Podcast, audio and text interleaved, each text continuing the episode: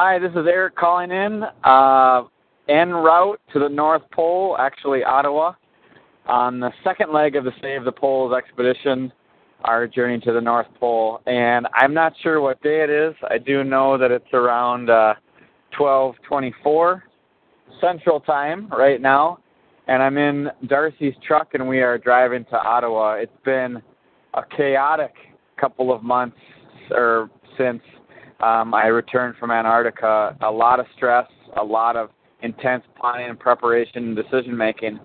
But uh, we can at least see the light at the end of the tunnel, and that is hopefully getting on a plane in Ottawa to fly up to Resolute in, in a couple days.